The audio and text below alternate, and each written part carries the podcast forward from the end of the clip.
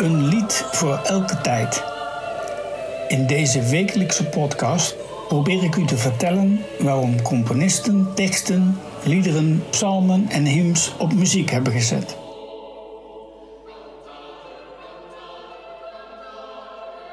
Fijn dat u weer luistert. Mijn naam is Herman Schimmel en u luistert vandaag naar aflevering 2, Palm Pasen. Komende zondag is het Palmpasen, zoals het in de volksmond wordt genoemd. Officieel heet dat in kerkelijk jargon Palmarum, oftewel Palmzondag. Als kind kreeg ik al een Palmpasenstok, hoewel we daar in mijn jeugd in de kerk niks mee deden. Dat is in mijn woonplaats Elst wel anders.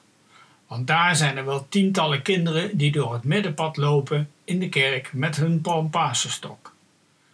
Ik heb de afgelopen twee jaar mijn kleinzoon Tycho ook meegenomen. En natuurlijk kreeg hij ook zo'n rijk gevulde palmpasenstok mee.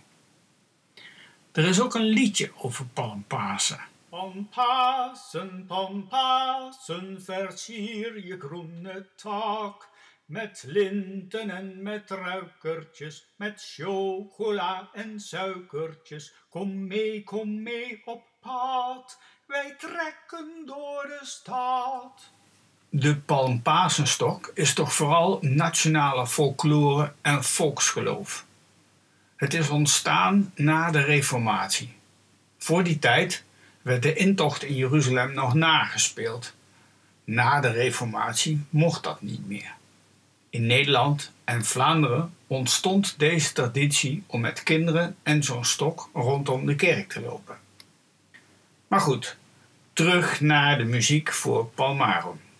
Waarom koningin Christina van Zweden aan Alessandro Stradella de opdracht gaf om iets te componeren voor Palmzondag is niet echt duidelijk. Feit is wel dat deze Italiaanse componist in 1675 het oratorium San Giovanni Battista maakte, Johannes de Doper. Het libretto van de opera gaat over Johannes de Doper, die probeert om Herodes tot een deugdzaam bestaan te bewegen.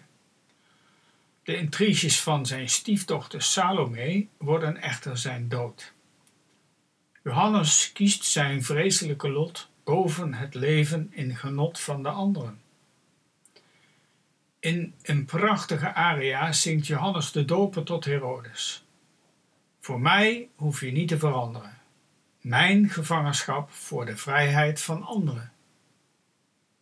Die tekst is al een vingerwijzing naar de stille week die volgende week begint. Luister naar de prachtige aria Io per me non cangere uit het oratorium Johannes de Doper van Alessandro Stradella.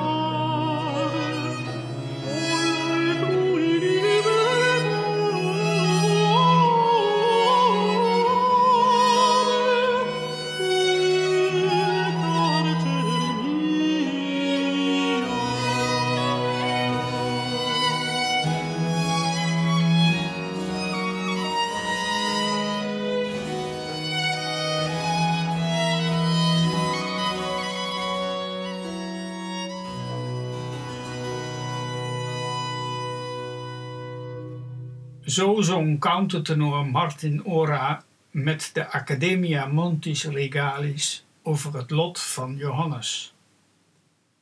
Christus was ook gehoorzaam aan zijn lot. In de Rooms-Katholieke liturgie van Palmzondag is het Gregoriaanse gezang Christus factus est opgenomen. Tot 1970 werd dit in de Stille Week ook dagelijks gezongen bij de metten en de lauden. De tekst luidt: Christus was gehoorzaam voor ons tot in de dood, zelfs tot aan de dood aan het kruis. Daarom verhief God hem en gaf hem een naam boven alle namen. Er zijn veel componisten die deze tekst op muziek hebben gezet. De bekendste is misschien wel Anton Bruckner, die vier geestelijke motetten schreef, waaronder het Christus Factus Est. Veel minder bekend, maar daarom niet minder mooi, is het Christus Factus Est van Felice Anerio.